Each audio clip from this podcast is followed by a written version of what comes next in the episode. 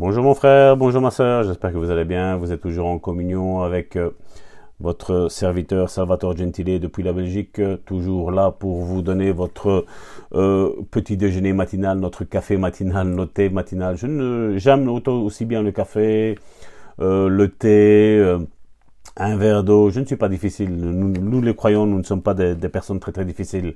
Tant qu'on a à boire et on a à manger, nous sommes bien, mes frères et mes sœurs.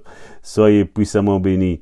Aujourd'hui, en ce 21 décembre, le titre de la méditation d'aujourd'hui est La guérison, c'est comme quand on sonne la cloche pour le dîner. Vous vous rappelez? Et nous allons prendre notre passage biblique d'aujourd'hui dans Luc chapitre 9 verset 6.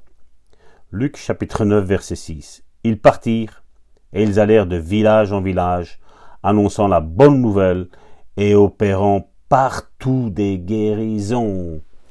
Autre chose que la prédication d'aujourd'hui, mes frères et mes sœurs, n'est-ce pas? Jeune pasteur, juste avant mon 24e anniversaire, je me souviens avoir entendu le révérend euh, Richet, donc quelqu'un dont Dieu s'est servi puissamment dans le domaine de la guérison, dire la guérison divine, c'est comme quand on sonne de la cloche pour le dîner.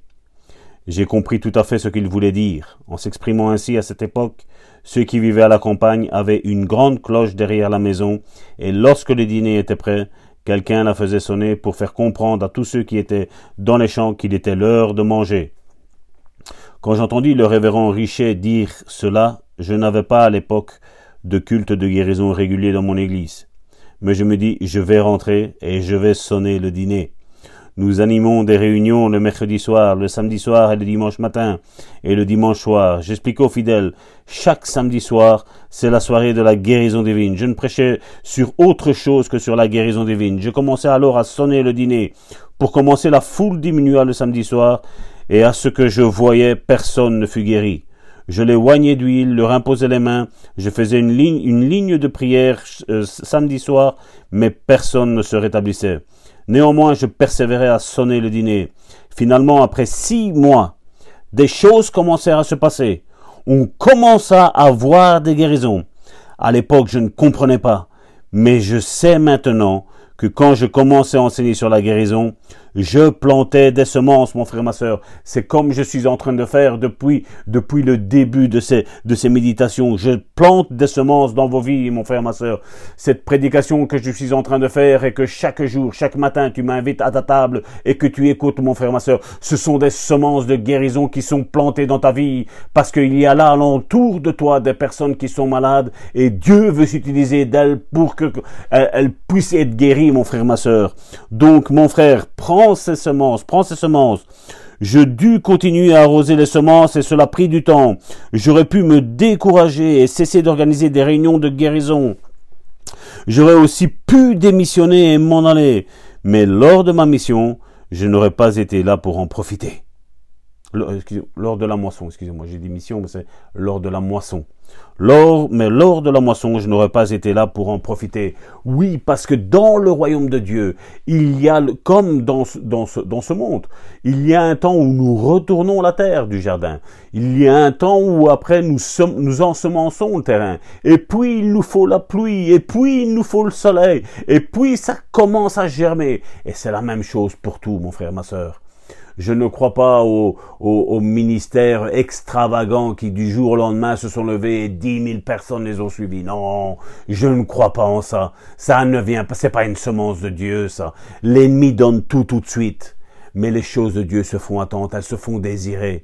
Dieu veut voir notre persévérance. Dieu travaille pendant ce temps de persévérance. Il travaille notre orgueil, il travaille nos guérisons, il travaille notre délivrance, il, il travaille notre guérison euh, aussi bien physique, émotionnelle et, et corporelle, mon frère, ma sœur.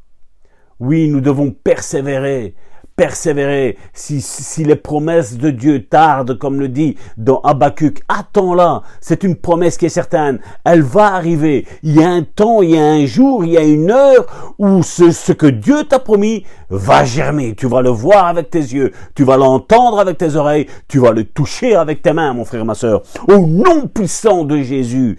Alors une bonne déclaration pour aujourd'hui.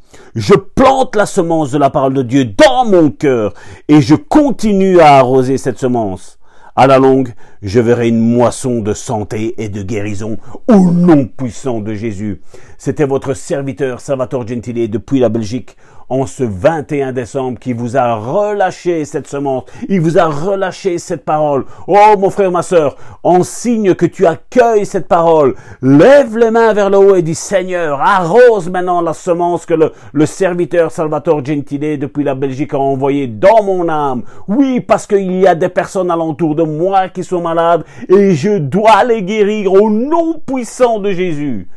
Oh mon frère, oh ma sœur, Aujourd'hui, en ce 21 décembre, la fin d'année approche à grands pas et l'année prochaine ne sera plus la même. Ce ne sera plus la même. Ce que tu as eu comme défaite cette année, l'année prochaine, tu vas prendre des victoires. Je le prophétise sur ma vie, sur ta vie, sur nos vies, sur le, la vie du corps de Christ au nom puissant de Jésus-Christ. Sois béni, sois béni, mon frère, ma sœur.